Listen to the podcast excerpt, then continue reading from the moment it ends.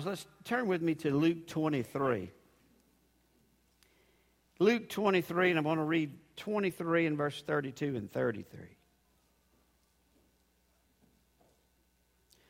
But the crowd shouted louder and louder for Jesus' death.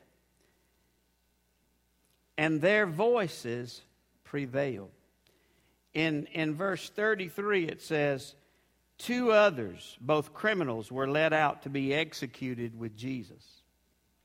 Finally, they came to the place called the skull. All three were crucified there Jesus on the center cross, and the two other criminals on either side. I think it's interesting that we, we just bring our thoughts around this morning the old rugged cross. Now, this is probably the most unspiritual illustration I've ever used, but uh, it'll fit later on in, in a moment. But years ago, cigarette companies would put cards in there, and I'm not promoting cigarettes, but cigarette cards would put in their cigarette packs of cigarettes for the purpose of protecting the cigarettes by, the, by stiffening the pack. These became known as cigarette cards. The series of these cards consisted of famous actors and sports players, Indian chiefs, and historical places. These cards were discontinued during World War II to save paper. Today, they're collector's items. An example of these cigarette cards was a series put out called Famous Crosses by Stephen Mitchell and Son Tobacco Company of Glasgow, Scotland, England. The, sis, the series consisted of 25 famous crosses throughout Great Britain and Ireland, such as the Edinburgh Cross, the Aberdeen Cross, the Banbury Cross, and uh, it's C H A R I N G, Charing or Caring Cross.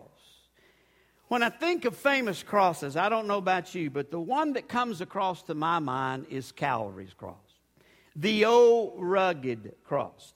It is without the question the most famous cross, I believe, of history. It is one of the crosses that supersedes all the other crosses. The other famous crosses may have been more elaborate, they may have been made of wood or precious marble or, or, or stone, but the old rugged cross of Calvary is the most famous, I believe, and endeared cross of all. The old hymn that says, On a hill far away stood the old rugged cross, the emblem of suffering and shame. And I love that old cross where the dearest and best for a world of lost sinners was slain. You see, the agonies of the cross was so extreme that I believe you and I cannot understand the uttermost part and torment possible that took place to the two men and our Savior, Jesus Christ. At age 33, Jesus was condemned to die the death penalty of criminals. It was of the crucifixion, the worst death to human, humans that could be portrayed on their lives. You see, each nail back then was somewhat around six to eight inches long. The nails were driven into the, not into the palm, but into the wrist of your hand. The tendons in the wrist, and the guards knew this, were they ran from the wrist up to the shoulder. When the Roman guards nailed and hammered, they would their tear sent pain strictly straight up to the brain. And uh, the forcing of, it would force Jesus in this pain to use his back muscles to support himself so that he could breathe. Both his feet were nailed together, thus, it forced him to support himself on a single nail that impaled his feet to the cross. Jesus could not support himself with his legs for long because of the pain, so it forced him to alternate between arching his back and using his legs to continue to breathe. Imagine now the struggle that Jesus went through. Over three hours did he go through this struggle on the cross. When we think about that, the Bible tells us that Jesus was whipped, and I don't know if how many of you saw the movie The Passion, but when it got down to where they were whipping Jesus and putting him on the cross, I couldn't take it. As a matter of fact, I had to close my eyes, and, and, and, and it just, I, I began to weep and cry at what Jesus did for me. They beat him horrifically. His face was torn and his beard was ripped from his face, and the crown of thorns, two or three inches length of, uh, of thorns, pushed deeply into his scalp. Most men would have not survived the suffering that Jesus went through for you and I. Luke 23 33 says, And when they come to the place which is called Calvary, then they crucified Jesus between two thieves. Now, Calvary is a special word, and it ought to mean dear things to us. While it's true that at the face of, or the beneath the cross, there was great agony and great suffering that went on, there was also a specialness that took place at Calvary's brow. Years I spent in vanity and pride, caring not my Lord was crucified, knowing not it was for me he died on Calvary. Oh, the love that drew salvation's plan. Oh, the grace that brought it down to man. Oh, the mighty gulf that God did span at Calvary for you and me. What a precious word. What a beloved word. What a cherished word. Oh, that the old rugged cross was so despised by the world has a wondrous attraction for me. For the dear Lamb of God left his glory from above to bear it to dark Calvary. Matthew 27 33 tells us, and when they were coming to the place called Golgotha, there is to say, a place of the skull. The place of the skull was something ugly, but what took place at the cross of Jesus was not ugly. What took place at the cross of Jesus was supernatural. How that in the mind of God, from the very foundation of the earth, He had a plan for you and me. And that plan was that we would be redeemed through the blood of His Son Jesus Christ. Jesus was a person who loved us very much. And when he went to the cross, definitely it was a time of crucifixion. It was definitely a time of cruelty, but it was also a time of crisis. Y'all know what a crisis is all about, correct? You know what it is to have things going on in your life that, that it pushes you to the limits. It pushes you to a point in time where it focuses your mind off yourself, possibly, and on to your faith in Christ. You see, Jesus foretold a bigger picture, but nobody was listening. Nobody could hear what he was really saying about the plan that God had beyond the cross. Don't forget what was all going around, uh, uh, going around when Jesus died on the cross. The disciples had feared for their lives and they took flight and they were running. Peter denied Jesus three times that he even knew who he was. Mary was seeing her son being tormented and put to death right before her very eyes. John and James, the half brother of Jesus, was also bearing into this suffering, bearing into this pain of watching Jesus put, to the, put on the cross and put to death. It was the standbyers who looked and saw Jesus and said, You know what? This man didn't do anything wrong. All he did was preach the truth, but yet he's being crucified. It was Judas who's having overwhelming feelings of guilt and shame because he sold Jesus out for 30 pieces of silver. When Jesus was on the cross, he felt, felt overwhelming separation in his and emotions for not only the Father, but for humanity in itself.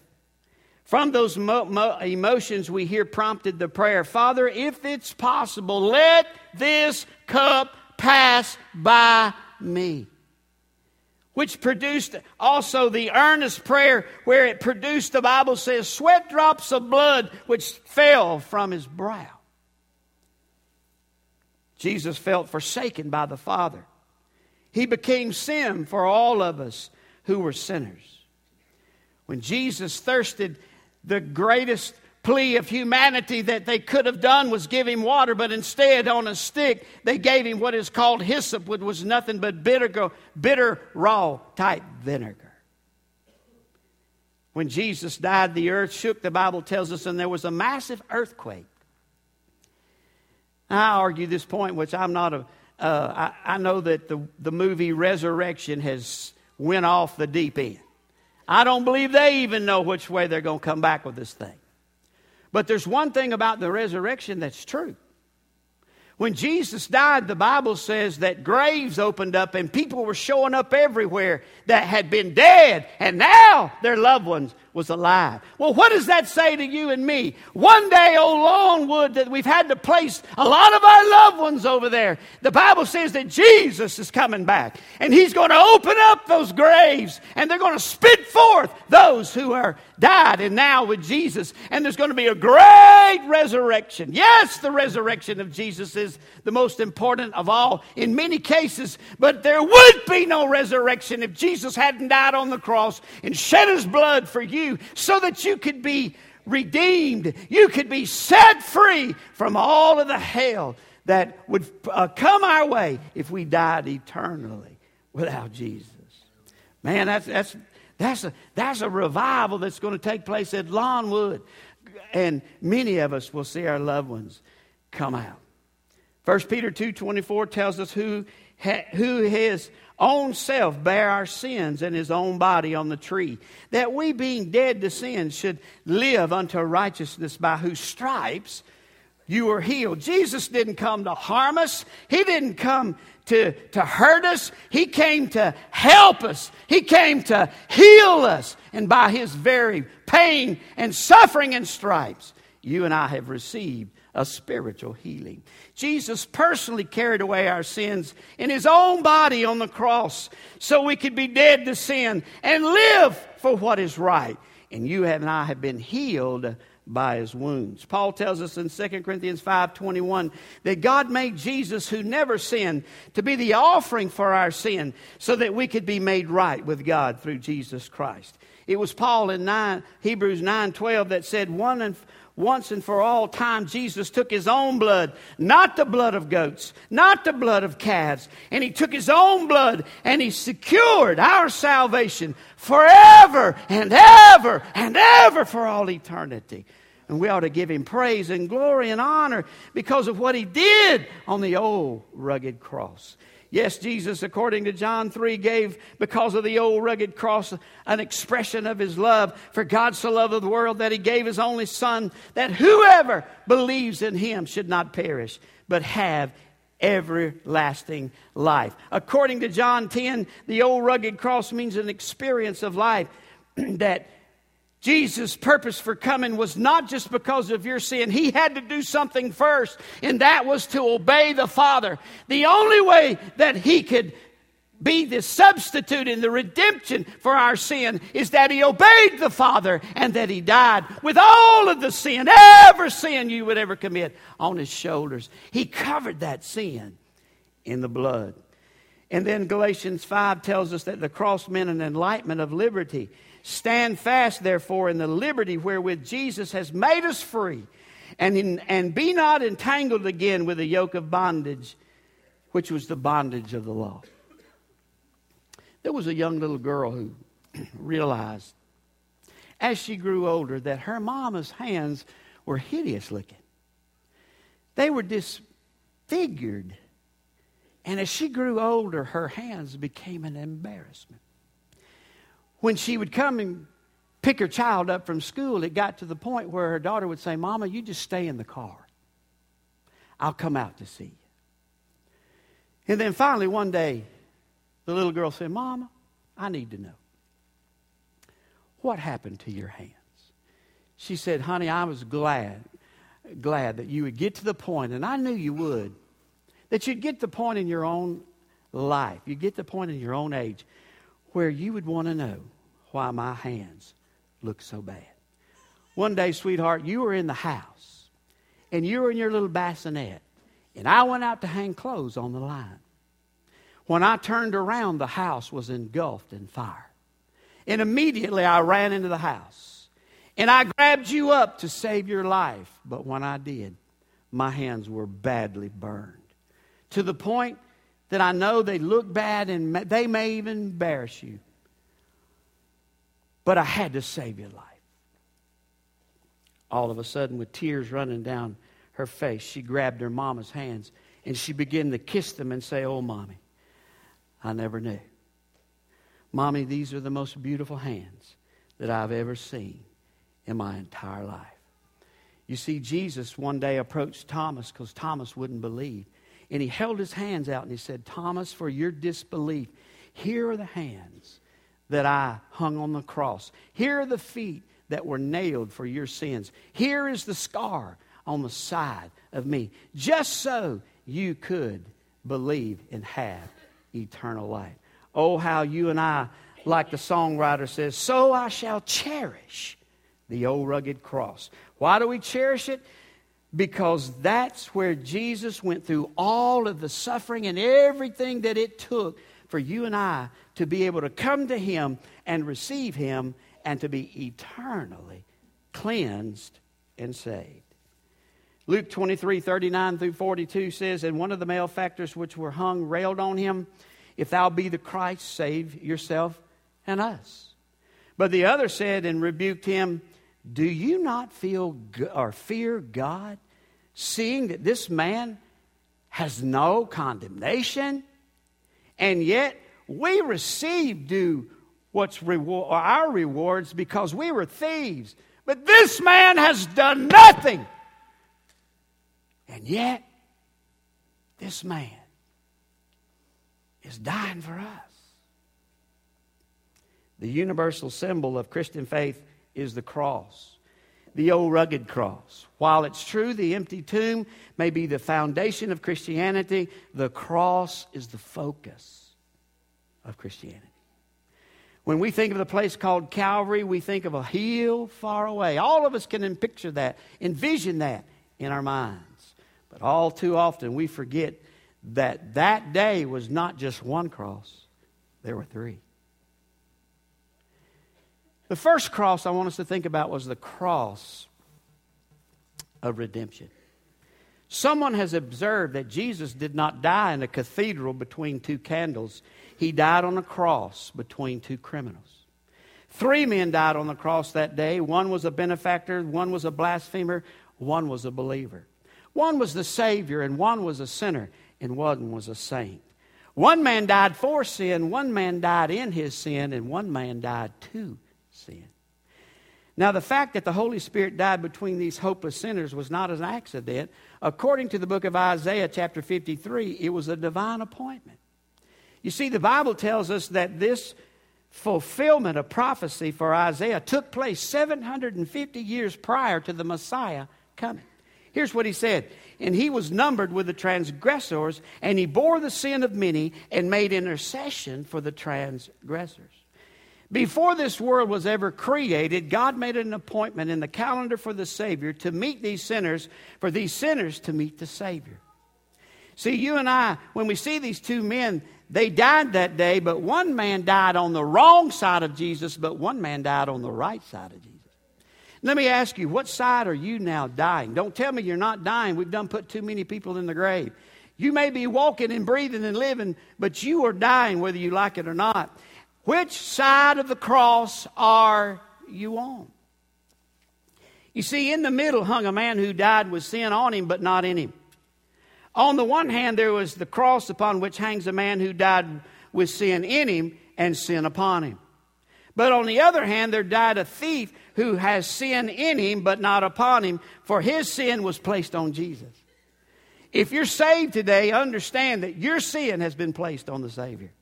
And you're now covered in the blood, eternally, forever. You see, the cross divides everyone in this auditorium this morning. At the cross, there was that person who died for Jesus, but then in the, and then there was the one who died for us, but then there was the one who rejected Jesus Christ. You know, there may be somebody walked in here today and you just hadn't actually rejected him, you just never received him. But if you've never received him as Lord and Savior, understand you have rejected him. You know, the, the, the most difficult verse for me is found in Ephesians 2, where it teaches that if I'm not a child of God, I'm a child of Satan.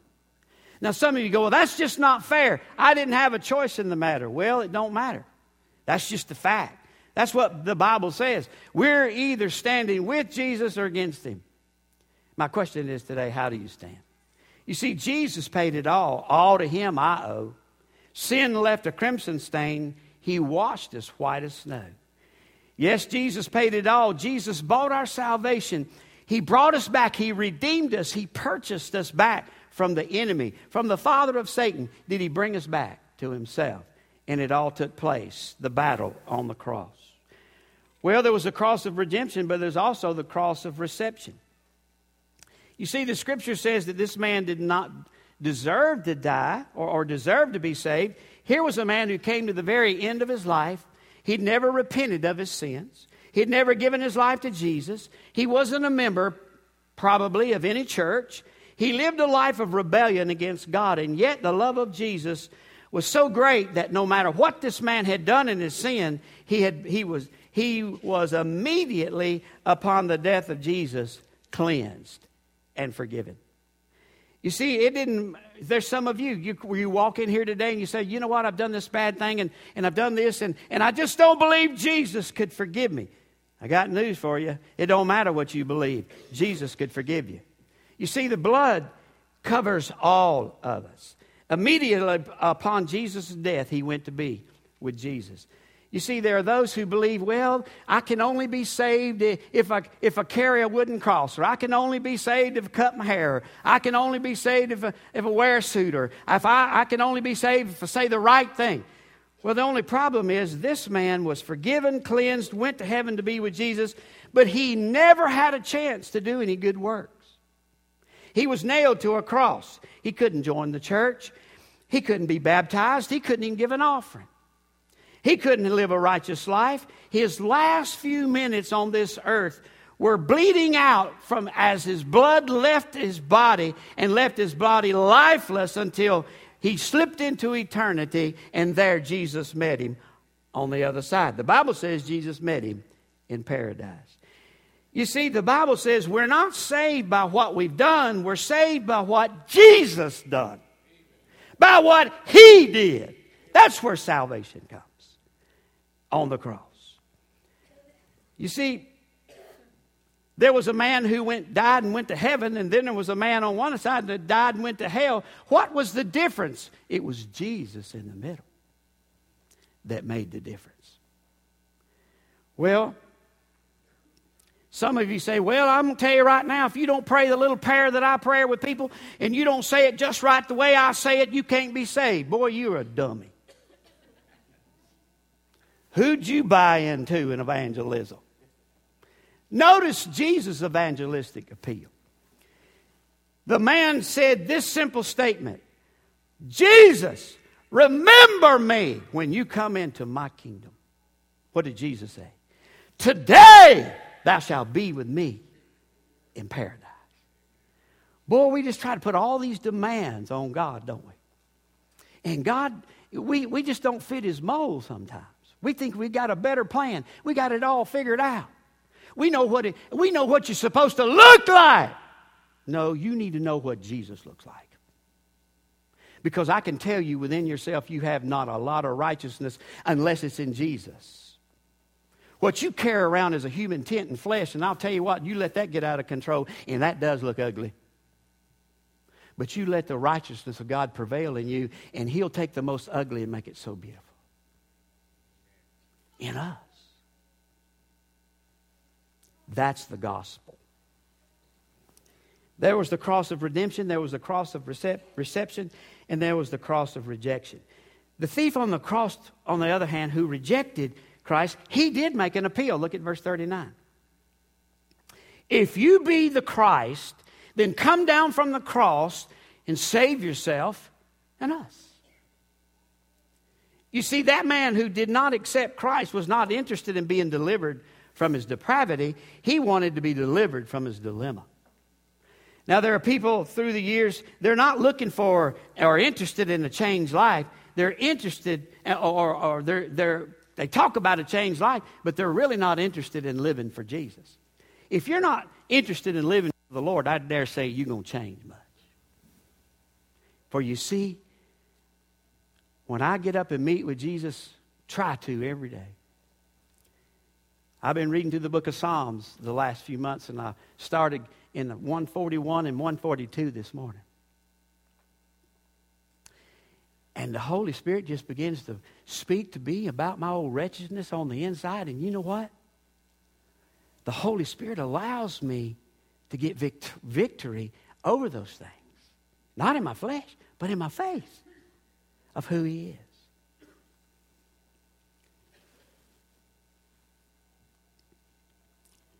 I don't know why it is, but so many of us are looking for a Savior to get us out of our trouble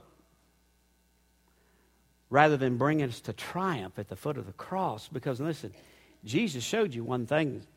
He said, You follow me. If you follow me, you're going to have days of trouble.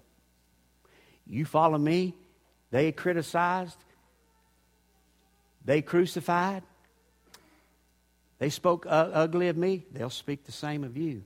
If the world is speaking great of you and high on you, you better watch out. You've fallen the wrong individual. You see, our, our goal is just to please Jesus. Our goal is to follow Jesus. And sometimes in following Him, we find ourselves out step, out of step with a crowd that we're in. So we need to be careful. This man was only interested in a rescue, not redemption. Three crosses on Calvary's Hill surrounded by a mob. Two crosses bore, bore two dying thieves, and one the Lamb of God. Two crosses bore two dying thieves who justly suffered shame. The one cross bore God's sacrifice, the lamb for sinners slain. One thief received the dying lamb and repented of his sin. The other thief refused to hear, and he didn't enter in. And by the way, he never will and he never can. I hear a lot of people say, Well, I believe in purgatory. Well, believe it if you want. It's not taught in the scripture. And I believe if you really want to study exactly what takes place with someone who dies, is ask this thief who died on the cross, and immediately the Bible says, when he was absent from the cross and his body, he, he showed up where Jesus was. But on the other hand, ask the rich man or the rich young ruler where he, or the rich man where he ended up when he died and he rejected Jesus. He ended up immediately in hell. Now, I don't know where that in between is, but I can't find it in the Word of God. One little boy decided that he was going to outsmart the oldest and the wisest man in the village that he lived. So he went next door and he decided he was going to put a little bird in his hand and cup it. And he was going to ask this old wise man, Is this bird alive or is this bird dead? When he approached the old man, he looked at the old man. He said, Sir, I understand you're the wisest man in all the village. The bird that I have in my hand, is it alive or is it dead? Now, the little boy knew that he was going to win no matter what. If the man said that the bird was dead, he was just going to crush it, kill it in his hand. But if he, or alive, or vice versa, I'm confused now. Anyway, if the little boy said, if the bird is alive, he's just going to open it up and there it be. But the man looked at that little boy with that bird and he said, You know what?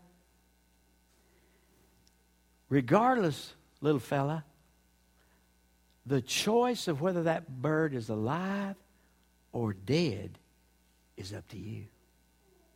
You see, when it comes to eternity,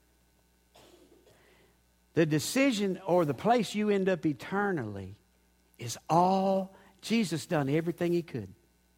Not one sin he did not cover. Not one sin has he not forgiven.